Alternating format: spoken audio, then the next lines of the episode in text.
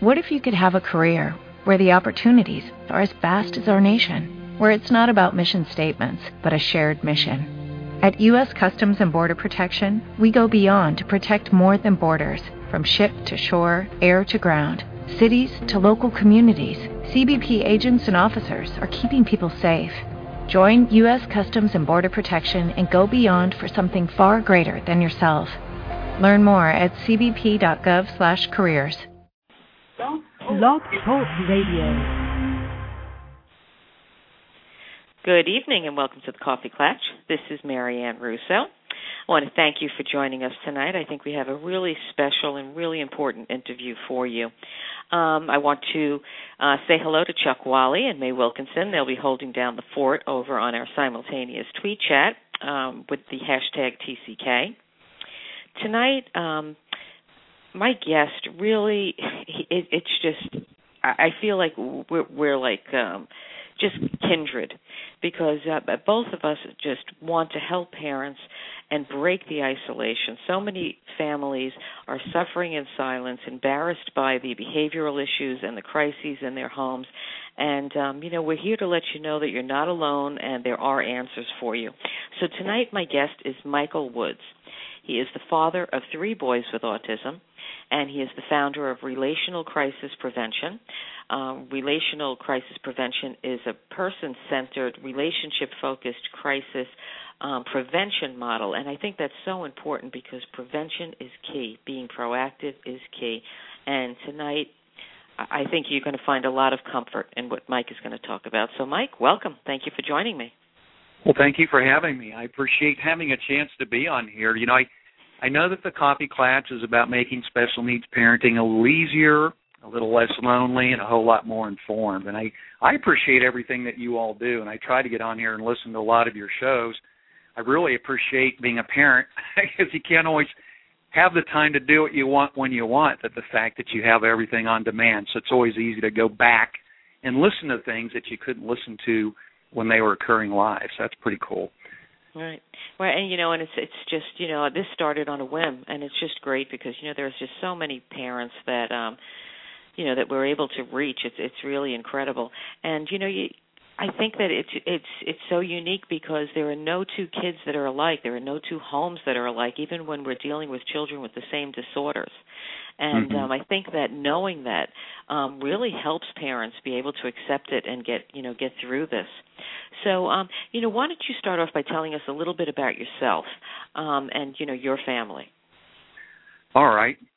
Well, at the time my triplet boys were born back in 1997, I had been an officer in the, in the U.S. Marines for about 21 years at that time, and since I was in a position to be able to retire, I decided to do so because it was important to me that my boys have a parent at home, and I was in the in the position to do that. So I figured, you know, how hard could this stay-at-home parenting stuff be? I mean, after all, I'd been telling Marines what to do for 20 plus years, so I retired to be a stay-at-home dad. And I knew, I tell folks this all the time, I knew within the first 36 hours that I had signed on for the wrong job. because the, the whole stay-at-home parenting, I know guys think it's easy. It's not. It's hard and those boys of mine weren't listening to anything I had to say, and it was apparent that they were marching to the the beat of a different drummer. And over the next year and a half, I would say my life was fairly ordinary, kind of what it's like for most dads who have toddlers. I suspect you spend time playing with your kids, trying to teach them new words, take them places in order to provide them new experiences. However, as the months were whizzing by, I began to notice that even though Joshua and Jacob were babbling and making noises, they were not beginning to combine those sounds into words. And that became a bit of a concern, but well meaning friends and relatives assured me that because they were preemies and boys, they were probably just a little bit behind and would be speaking sentences in, in no time. However, at the age of about two, those words and sentences were still nowhere to be found. And it was at that point that a friend suggested that I have their language assessed by a speech language pathologist. So I did. She expressed some concerns and encouraged me to take the boys to the Developmental Evaluation Center. I was living in North Carolina at the time, so I took them there. And to make a long story short, one thing led to another, and in January of 2000, a developmental psychologist and a social worker sat on my four-screen sofa in my living room and pronounced that Joshua and Jacob had classic autism. And little did I know at that point that I was about to leave ordinary behind and have to venture forth into a, a brave new world. And I was naive enough at the time and so unfamiliar with the term autism and what it entailed, I had no clue how much my life was going to change. The more I began to surf the internet and read up on autism, the more I began to feel overwhelmed and swallowed up by something that seemed so much larger than anything I'd ever have to tackle in my life. This wasn't the job that I signed up for. This wasn't the direction that I expected life to take me.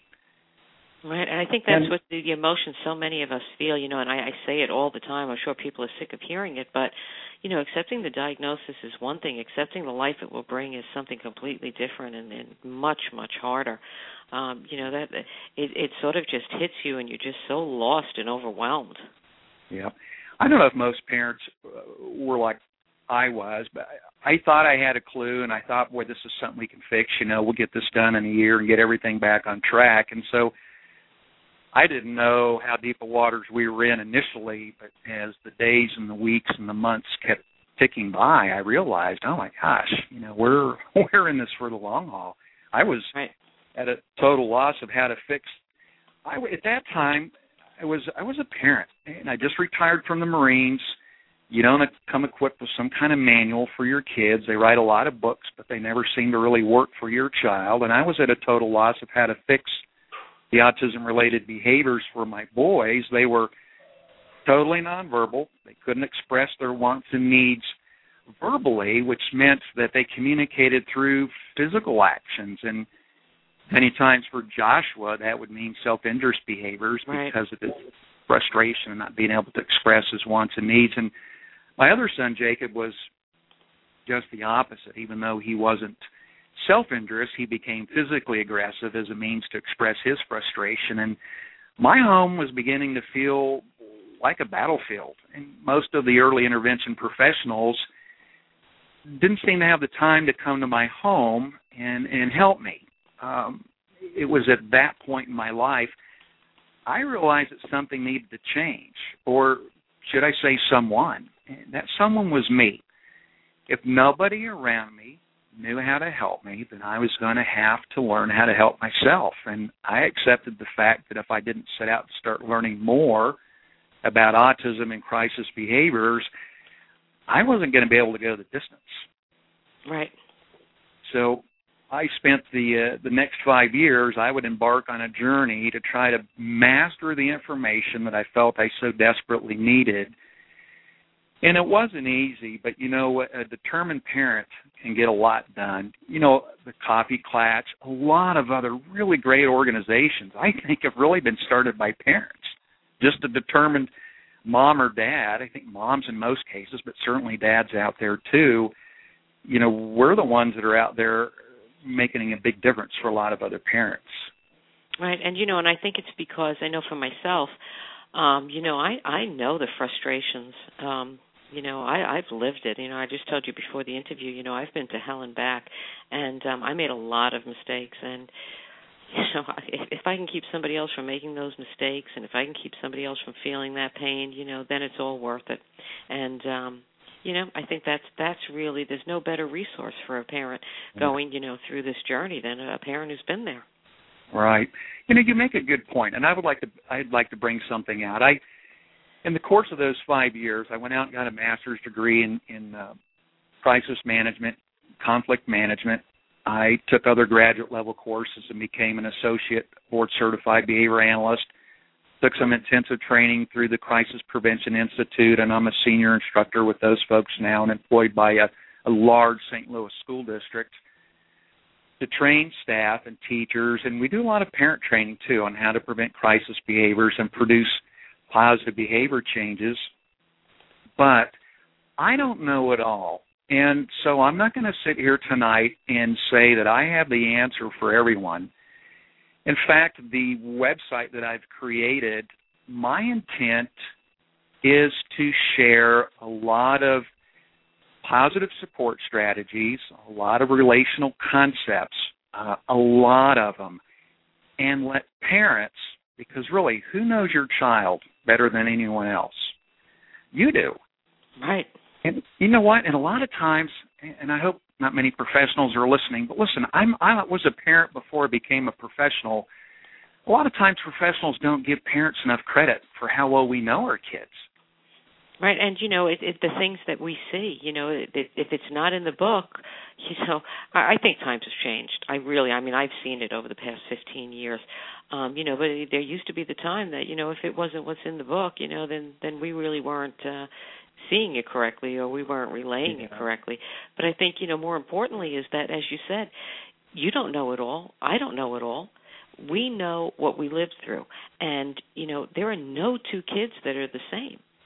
Right. But we do know the experience, the emotions, and um, you know, we know the the progression and you know just helping a parent through that you know means a lot and you know as i said in the beginning um, a lot of families are really struggling. There are serious behavioral issues. There are serious behavioral issues with autism, with mental illness, with sensory issues. Um, you know, oftentimes children with learning disabilities, um, you know, present through the frustrations. And, you know, relationships are easily damaged relationships with the the children and relationships in the marriage and um you know that's really the, what I wanted to get into tonight um you know how when you have a child that's raging out of control, no matter what therapies you use, no matter what medications you try, you just can't get a handle on it. Um, you're perceived as being a bad parent. You're feeling defeated. You know what? What do you say to those people? How do you start? Well, I first of all I say that don't feel like you're alone because we've all been there. And as I like to remind folks, I've not only been there and done that, but I still have the T-shirt hanging in the closet.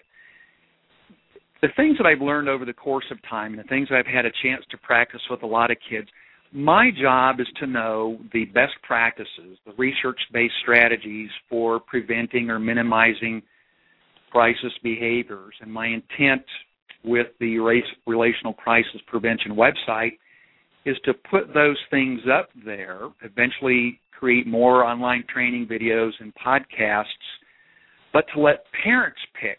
Because again, you know your child better than anyone else.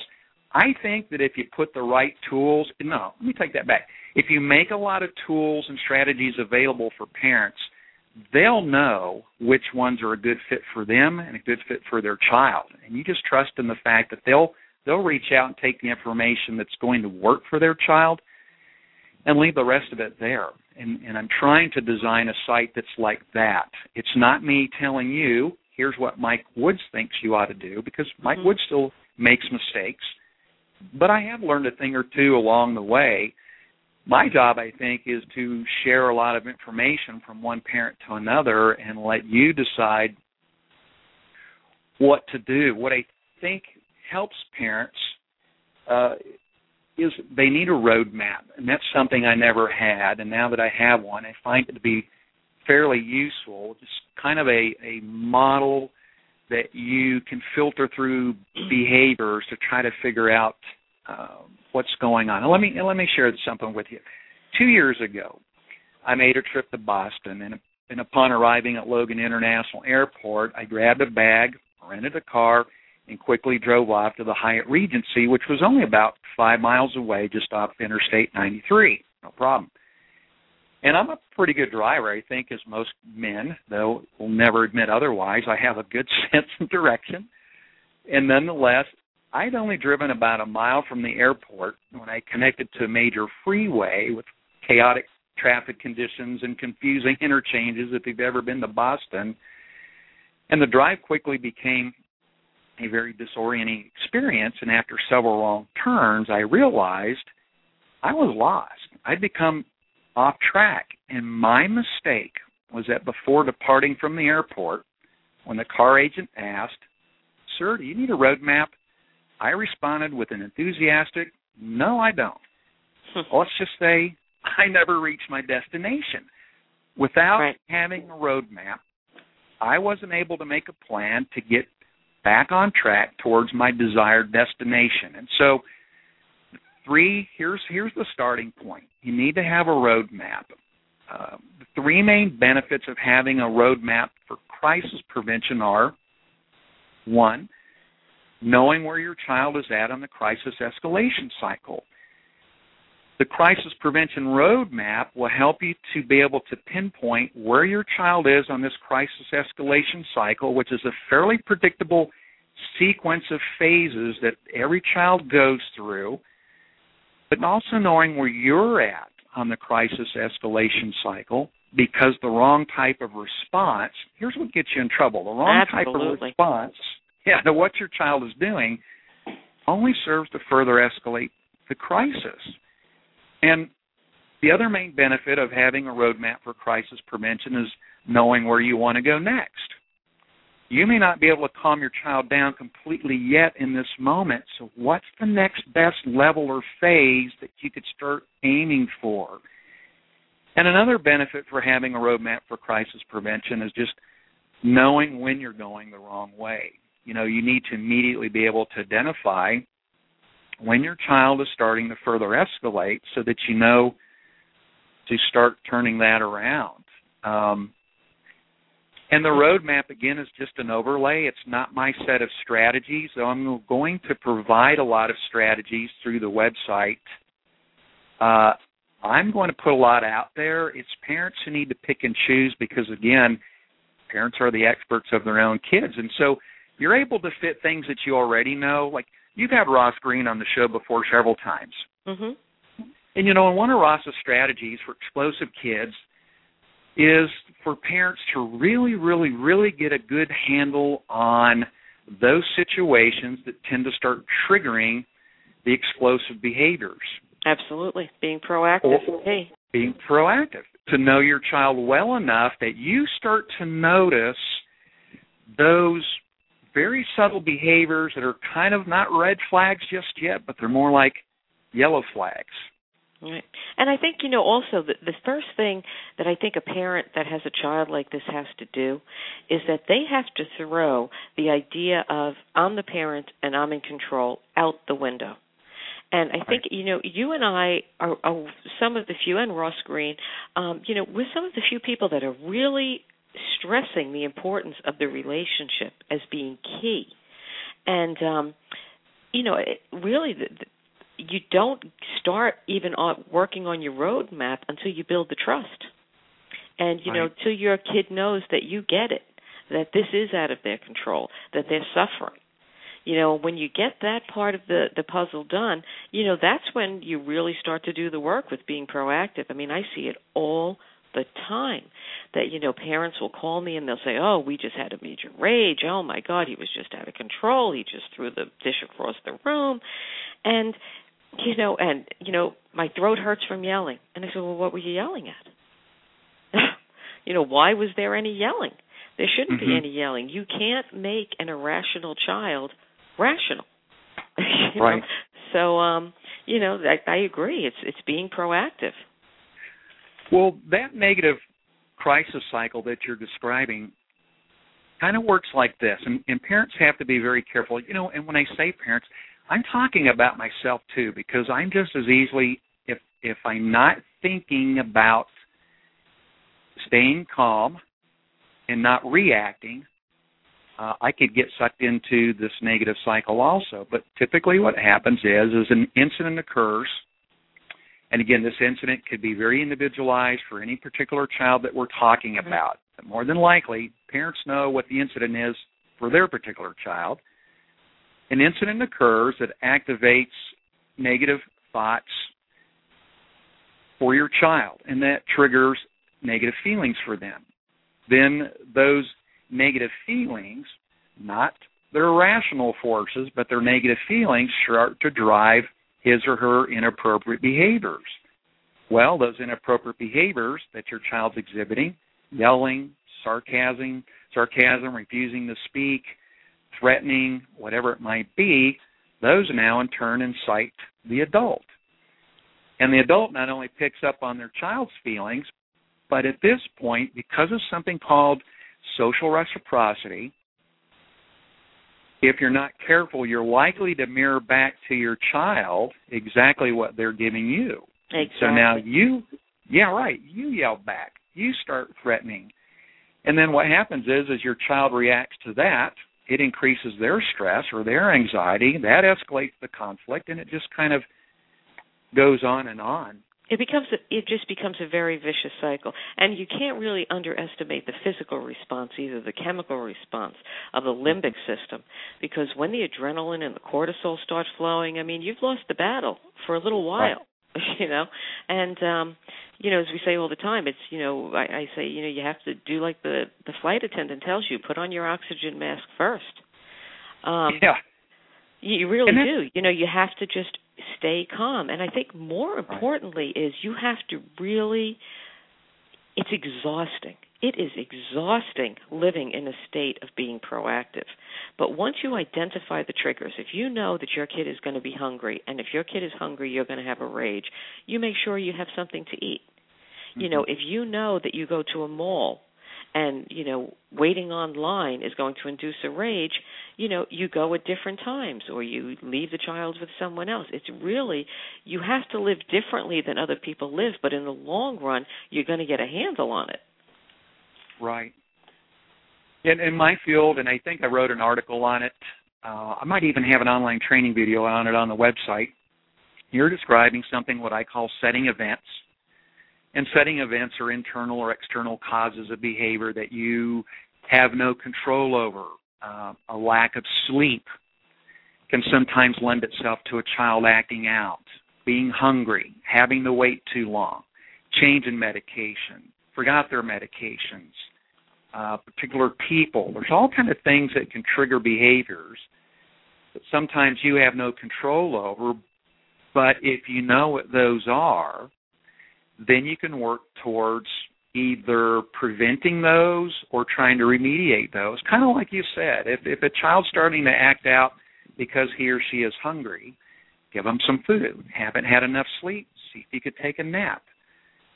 And trying to offset that by being proactive. But it does require, as you pointed out, being able to put your finger on what those are. And, and that's pretty important. If you want, I could talk about um, some of the. Why don't I cover, if if you want, uh, the the four phases of the roadmap, just to oh, try to terrific. give people at least a working model. Mm-hmm. Um, the relational crisis prevention roadmap follows a predictable route that your child takes when his or her behaviors become off track. And track is spelled T R A C because it's a mnemonic aid to help you to remember the phases of the crisis escalation cycle or the crisis roadmap. T is for the tension phase. The first stop along the crisis roadmap is the tension phase. And the tension phase is the phase in which something happens that starts to make your child feel stressful or tense. The possible causes could be internal, such as a thought like, this isn't fair. Why do I have to do this now? Or the cause could be external, such as someone taking a favorite item away from your child or someone preventing him or her from engaging in a preferred activity. The possible causes for the tension phase are very individualized for your child, and you're going to know that your child is in the tension phase because there's going to be a noticeable change in behavior. Loud vocalizations, pacing, fidgeting, foot tapping. For my son Joshua, for example, I can tell that he's starting to become tense or anxious about something because he starts to engage in loud vocalizations. Now, I'm not talking screaming or yelling here, but just a lot of repetitive, echoic, loud vocalizations right. tells me that something is upsetting him. For my son Joshua or Jacob, however, the behaviors that he exhibits in this tension phase, again, which is the first stop in the in the crisis roadmap, is as he gets the furrowed eyebrow kind of thing. He tilts his head down, he furrows his forehead and his eyebrows, and he kind of looks up at you at an angle. And that almost tells me all the time something's on his mind that he's not too happy about. Um, how about for you, for your child? Is there any specific low level type of behaviors that kind of indicate to you something is amiss here? I mean, we're not talking a full blown meltdown at this point. We're just talking right. about noticing, hmm, something. Right. It's, up. it's it's the precipitative stage. Um, you know, we would see um, some stereotypies like um, hand pulsing. Um, mm-hmm. We would see more going off um, into the what we used to call thinking, you know, in, into their other visual world. Um, Sometimes pacing. Um, you know, and it was, uh, you know, I always had found that it was best to just leave it at that point and just let them use these uh, her self-soothing techniques. Um, right. Because if you did try to interrupt it, then you, you know, you were guaranteed a full-blown rage. Okay, and that, and so for your child, that's how you address that. Right. And, there's a lot of different ways, and, and it's good to put your finger on that. In fact, you know, I end up having to do something different, which I think brings out the point that you mentioned earlier there's a lot of different ways that you can respond to a child. We need to find the ways that work for our children. And it's right. important in that sense that I think not to push what I think works for my kids on anyone else. Now, I will share those ideas, but also the ideas that work for a lot of other kids because, again, just like you have, just like I have, we're going to know is that child's mom, is that child's dad, I have a pretty good idea of what works and what doesn't once I see it. And if you give me that tool, I'm going to make it work because you know what? I know my child better than you. Exactly. And you know, that's what I tell parents also, you know, your child, what soothes my child may not soothe your child. And right. really, you have to allow your child to show you how they're going to self calm and if they can't you have to teach them those skills. But these kids are so individual. I mean you know it, it's it's exhausting. Mhm well here's my thoughts about about the website i'm creating. Again the unique thing about relational crisis prevention the roadmap that i'm designing is is that it's by a parent it's for parents and i'm concerned about relationships. You know, as a father of three boys on the autism spectrum, they have their behaviors. Uh, and the moments during those behaviors could be described as stressful, tense, nerve wracking, exasperating, frustrating. And if you're a parent to a child who has a tendency to act out, I suspect you could add a few words to that list too. And in spite of how my boys behave at times, just like you and just like all the other parents out there, you know, I love my boys. And I believe in having unconditional love for your children, no matter what.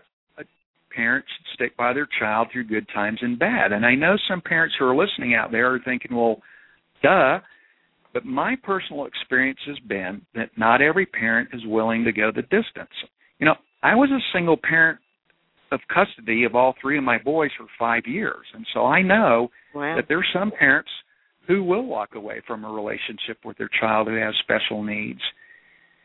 And I think that even when times get rough, the unconditional love and parent child relationship should always be a, a priority. And so the entire philosophy of relational crisis prevention is built on the belief that the relationship between the parent and child is a priority because all kids, even those with challenging behaviors, have the right to be treated with fairness dignity and respect. And our children should be seen as people first rather than some, and I'm not speaking so much to parents now as I am probably to people who work in the educational system or for Mm-hmm. agencies. Mm-hmm. You know, our kids should be seen as people first rather than just some diagnostic label or client to be served. Absolutely. Um, and that's up to the parent to insist on that. That you know that's that's where the, the advocacy comes in. It is.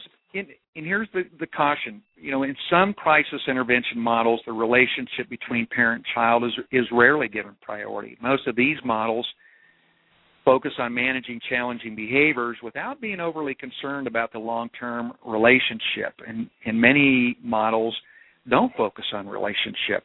For them, the focus of crisis intervention is on compliance and control and obedience. And unfortunately, sometimes punishment and even restraint can sometimes be the tools that are used to produce those outcomes. And that's why the relational crisis prevention approach is an approach that involves a problem solving process that helps you not only to develop positive solutions to prevent challenging behaviors, but solutions that won't damage relationships, solutions that create safe boundaries and maintain healthy relationships. Because I know that you, myself, and every other parent out there just like us, is endeavoring to be, we're all striving to be the best parents that we can be, and we struggle with difficult decisions regarding behaviors that stem from our child's diagnosis of autism or whatever it might be. But because I've always believed that parents are each other's best resources and, and we're often our only sources of encouragement is is one another, you know, this is my bid to do my part for the parent community. Because again, I'm not an outsider looking in on this. I, I'm an insider, and I always will be. I, I will always be a parent first and a uh, a professional second. Right. And um, you know, I wanted to to go back before um, we run out of time because I do want to get through um, the four um, the the track. Um, and you were talking okay. about the, the different phases. You were talking about the tension phase. And yeah, let me, is, let me I'll give you a synopsis. So the the mnemonic device, because uh, there's a lot of information, and of course there's no way we're going to get through it. But let me get through just the roadmap. The mnemonic the mnemonic device is T R A C. So when your child gets off track, T R A C. T was that tension phase we talked about.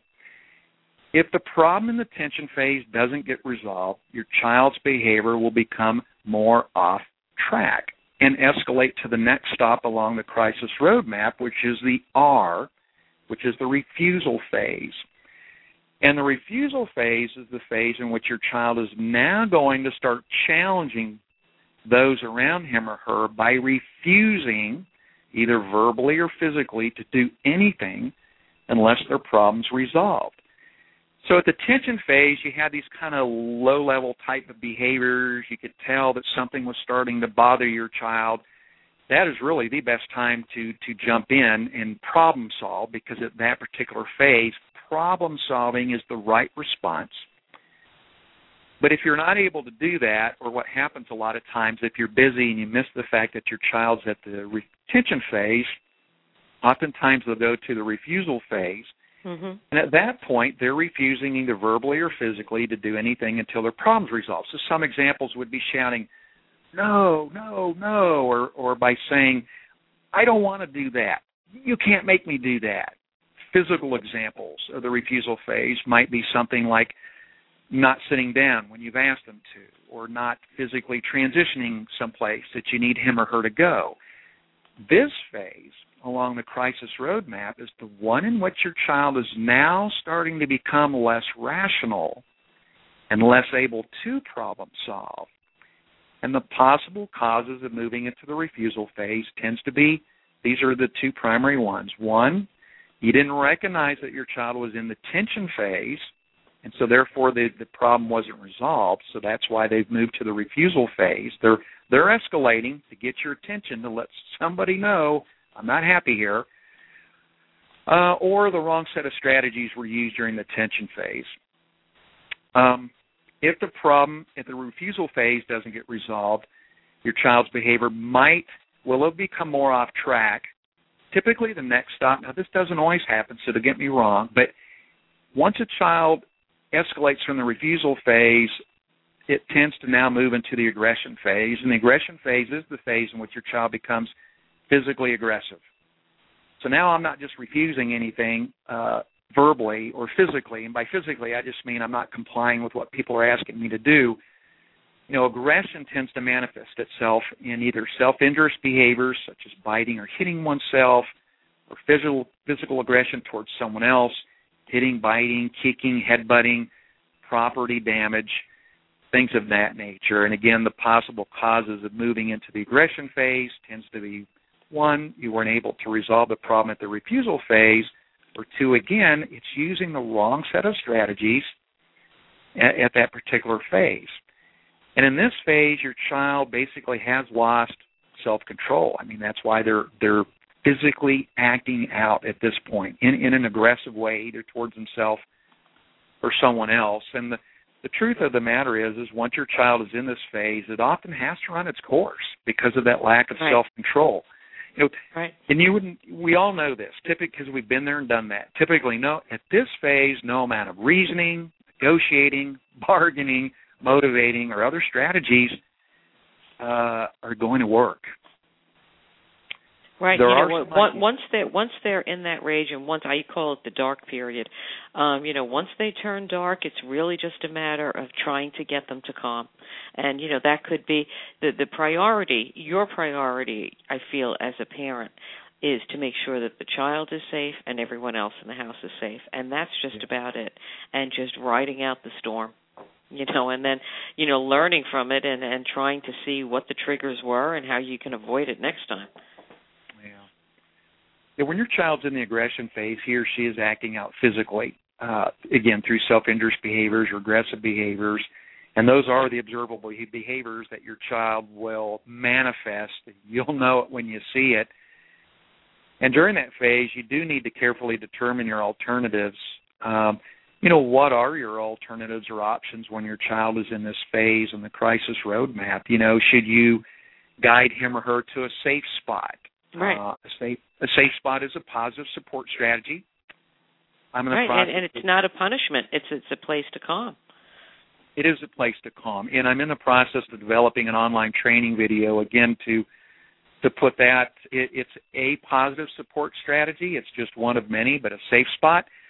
Sometimes using safety padding can protect yourself from being hit, and at the same time avoid your child from being hurt and avoid having to restrain your child. And safety padding for me, I'm not talking about getting dressed up in some uh, canine outfit, though I wish I had one from time to time. But you're using like a, uh, a big light beanbag chair or a big pillow, and you're putting that, you're holding that between you and your child. And so if they're attempting to strike you, they're actually hitting that and not you.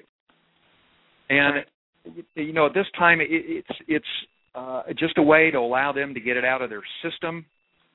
Some people prefer a safe spot. I totally get that. For others, if your child is being aggressive and seeking you out, this is a good strategy because it allows them, if they're going to hit something, they're hitting a beanbag or a huge pillow and not you.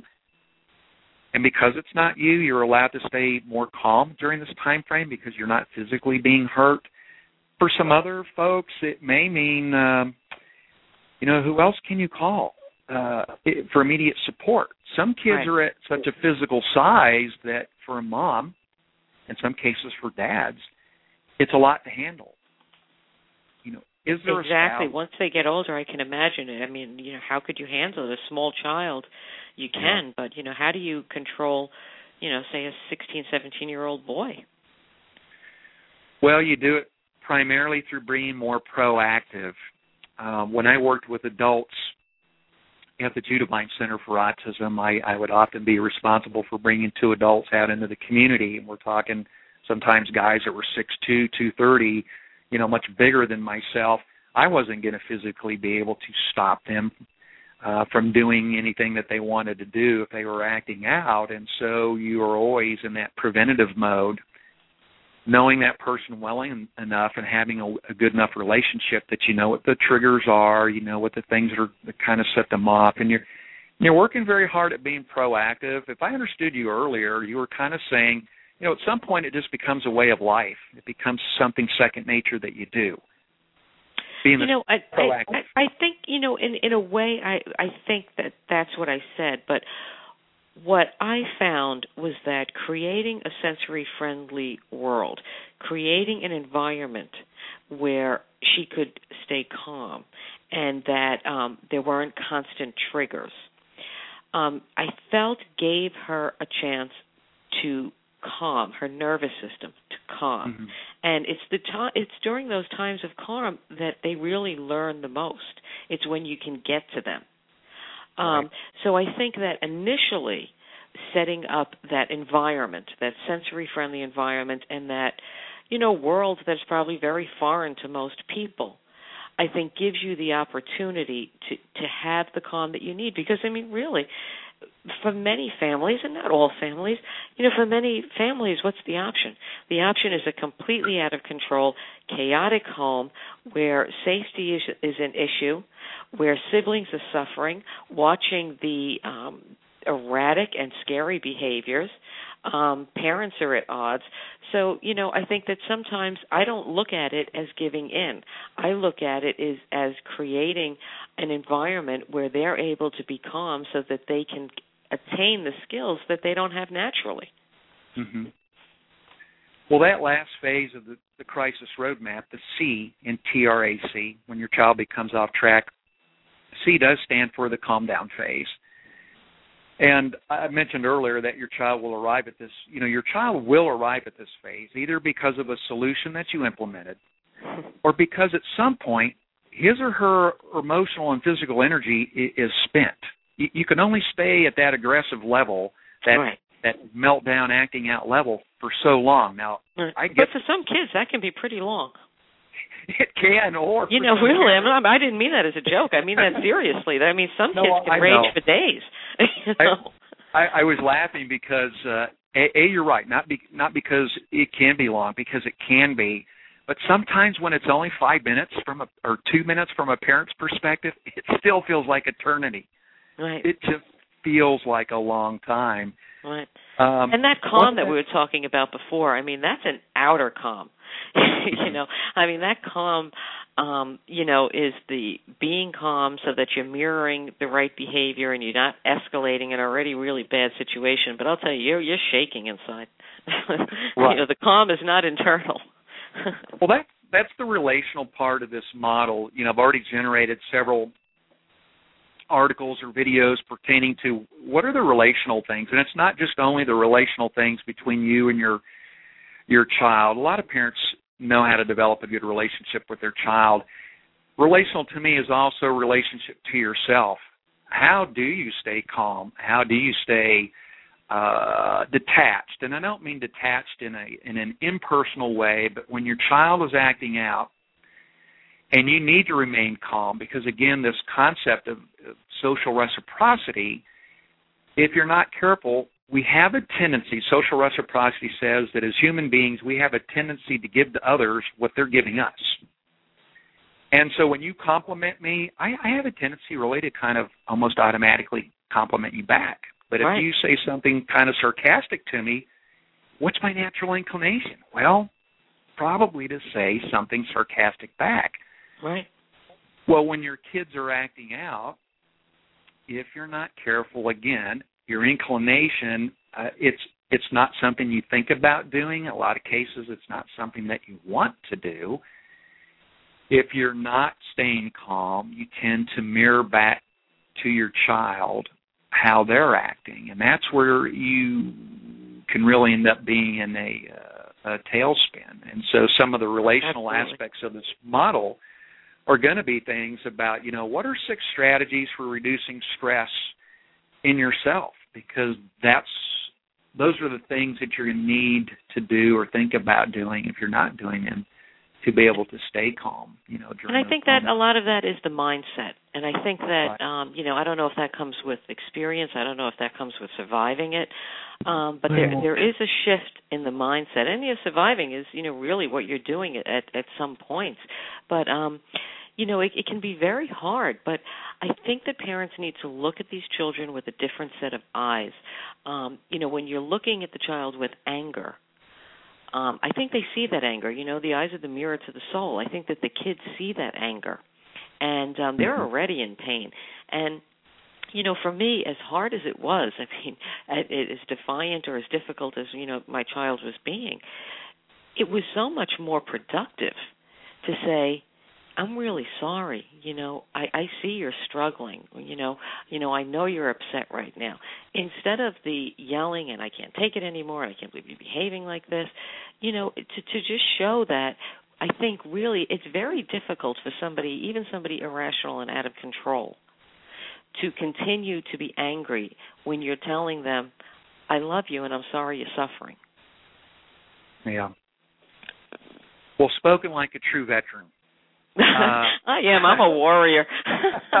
but you know what? I know I can only speak for myself. I think I'm there with you now.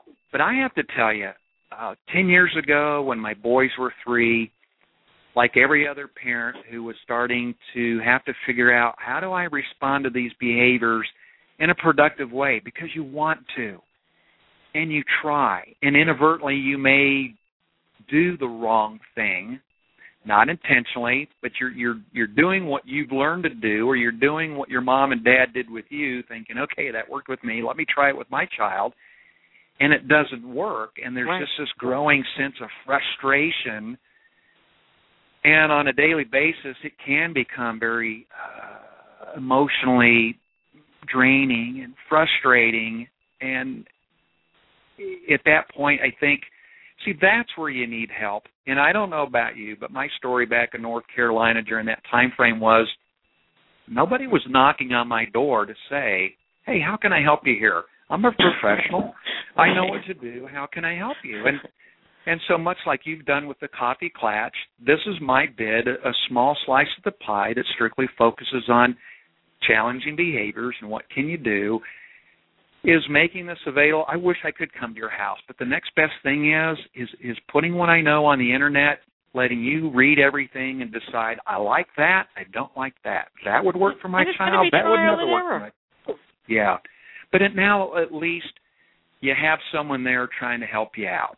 And you uh don't feel like you're alone in it because if you really Oh. become parents are so isolated you know but but getting back to what we were saying before about um you know to me it's almost like okay if you keep doing the same thing over and over and over you keep getting the same reaction you're still getting the rages. It's almost like the monkey that keeps going back and you know touching the button and getting zapped. You Right. know af- after a while you have to say you know this isn't working. The I'm the parent and the you have to listen and the you know why are you acting like this you know after a while you get zapped enough you say you know what? Th- this isn't the way to go. But you know for some kids I don't know. I mean for other kids you know discipline or that very hard line may work. You know I guess it Mhm. depends on uh, on the child. There's a lot of variables that go that go into that. And uh you know there are preventative things that you can do and there are consequential things that you can do and uh i'm not opposed to either one and again my intent is to put positive support strategies up on both sides of the house i know like uh Ross Greene for example like, mostly for kids that are the explosive child preventative is the way to go oh uh, absolutely preventative, preventative is the way to go in most cases, anyways. There's nothing wrong with consequences. It's a it's a matter of knowing the positive type of consequences that build relationships and still prevent or minimize challenging behaviors. Those are the ones that you want to go out and learn, not the ones that are necessarily designed to be punishing, um, because those will get the job done. There's no doubt. But the research on punishment shows that um, it, it tends to start uh, deteriorating relationships. You know, if right if everything that you do is always punishing in nature, let's face it. I mean, that's when you talk about the marital relationship. The more punishing that my spouse, you know, if every interaction I have with my spouse, I feel worse. Uh, I feel smaller. I feel like someone's always telling me what to do, or whatever that might be. You, you you hate interacting. You, you just don't want to interact with that person anymore. And I think the same thing can happen in the parent-child relationship. So you have to be you have to be careful. But I say that I have to remember I need to take myself back a decade ago when I only knew what I knew back then. And I exhausted everything I knew how to do, and nothing was working. And again, no one was knocking on my door willing to help give me some answers. And I, I don't find school districts. Uh, there are some very good school districts who make a good effort into getting into a parent's home to help out. But I'd say nine out of ten times you're probably not going to get any support. Your child will get support from the staff at school or from an agency someplace, but rarely is anyone coming to your house to help you Right. problem solve what occurs under your roof. And you know the problem is that um these children are just thrown into the abyss because they're beaten down everywhere they go. And it's not intentional but they are. They're beaten down everywhere they go. They're considered behavioral problems at school. They're behavioral problems at home. They have social problems with other kids. I mean their life really is just so difficult for them. And you know i think that a lot of times you have to really take a step back, even take a couple of step back steps back, and you have to say, what is it that's blocking this child from being able to function? Because mm-hmm. really, they're not functioning. And I personally think that the majority of the time you're going to find that there is a lack of skills, that all children do not acquire skills naturally. Some children need to be taught skills um, you know, and and you also need to be an investigator. Sometimes it's it's yeah. a learning disability that that's being masked as a behavioral problem. Sometimes it's an organic, a biological problem. So you know, there's just so much that parents really just need to to step back and take a look at, and um, you know, it, it's overwhelming. It's really just overwhelming. But um, you know, before we end, what is the K in your four phases? Well, there was no K. Oh, okay. Yeah, See, I just, uh, you know, I don't know how to spell to begin with, so I just spelled it C O E C. Yeah. There is no fifth phase. Okay, listen, now you're going to make me feel bad in front of everybody. All right, let's make no, something up real. Kindness. You can't there, go wrong with kindness, can you? You know what? See, this is why we're having this conversation. so I, it is now a five phase model. And there See, is done deal. How how easy was that? Did I pay you for this or what? I mean, are you billing by oh, I'm hour? sending you an invoice. Don't worry. K is for kindness. That's right. I just, You know- you know, why didn't I think of that? And it really does come down to that because you know they, they always say that you know you're I forget how what the expression is, but you know um you know it's like you're hardest on those you love. You know, oh, and the K is for kiss your children. You see, what would we do without Tweet Chat? Um very cute. Um, kindness works too. But you know, it really comes down to that. You know, you should treat your child with the kindness that you would treat somebody else's child with. And you know, I think gets, gets that's lost. You know, because it, it is really frustrating me when you have a, a child and you just, you know, they're, they're just so defiant. But you know, one thing I tell parents, I mean, and I'll promise you, you step back, you start treating this child with compassion and empathy instead of anger, and a lot of things are going to change. But I mean, really, who wants to be yelled at all the time? Well, Marianne, I get it. Again, you know what? You're you are a veteran of the parent wars. Uh, this has been this has been a process for you in in discovery, and, and you have a lot of great folks that you bring on uh, to your blog talk radio show to help share that information, and, and this is my bid to do that. But again, well, now the roadmap myself- that you have, the roadmap that you have. Now you have children with autism, but you know Mhm. the roadmap that you have is going to work with all types of behavioral issues. And you know, also, um, you don't just work with children because I'm in the sandwich generation.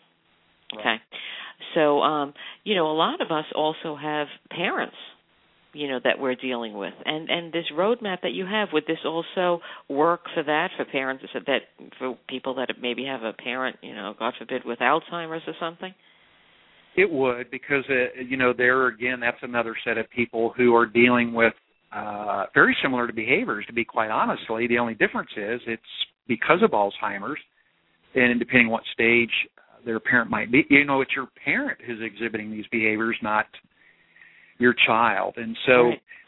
the the crisis prevention roadmap, the relational crisis prevention roadmap, isn't something that you're going to find that dictates uh, the solutions for you. We're, I'm going to provide solutions. It's just a way of looking at these challenging behaviors, being able to identify where your child is in this cycle, where am I at in this cycle, and making sure that the strategies that you use, and if you don't know what any are, being able to find positive support strategies and know which ones are a good fit at what particular phase, and uh, hopefully help everyone along in that process so that somewhere down the road, like you are, and I, I feel like I am now, I wasn't 10 years ago, right but I am either. now, Right. much more experienced. I have a lot more tools under my belt, and uh, the quality of life under my roof is way, way better than it was a decade ago.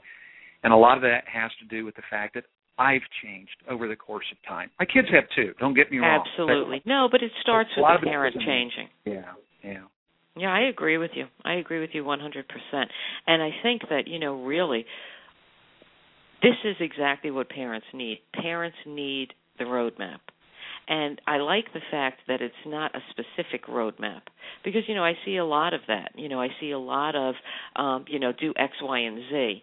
And you know when I look at it, I always say, yeah, well, you know how is that going to fit for everyone?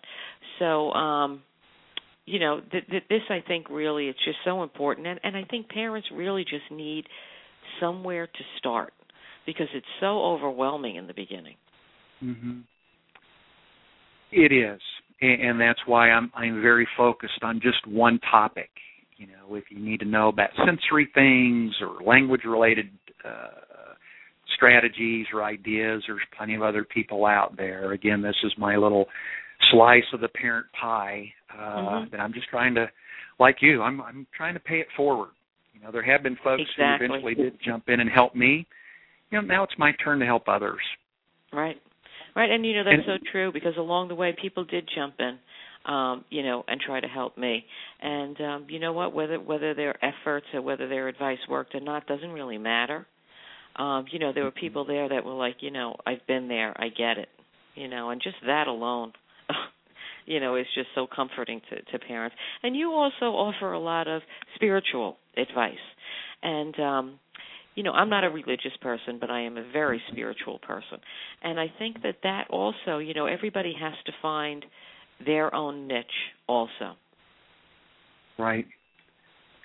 That's true. And you, and you won't find that on the relational crisis prevention website. I mean my faith is a huge part of who i am. Mm-hmm. Uh, but I am also a big proponent of faith community. Now, this a whole different topic, but but just you know, I am a big proponent of faith communities being places of welcome and inclusion for our kids. That's another uh, thorn in my side right there. Something I'm trying to work on, but that's that's a whole other topic. Mm-hmm. I'm still now trying to figure out how to incorporate K in the track. So you've got me going in a in a whole other direction. Well, so far we've got kindness and kisses, so you know you can work with that.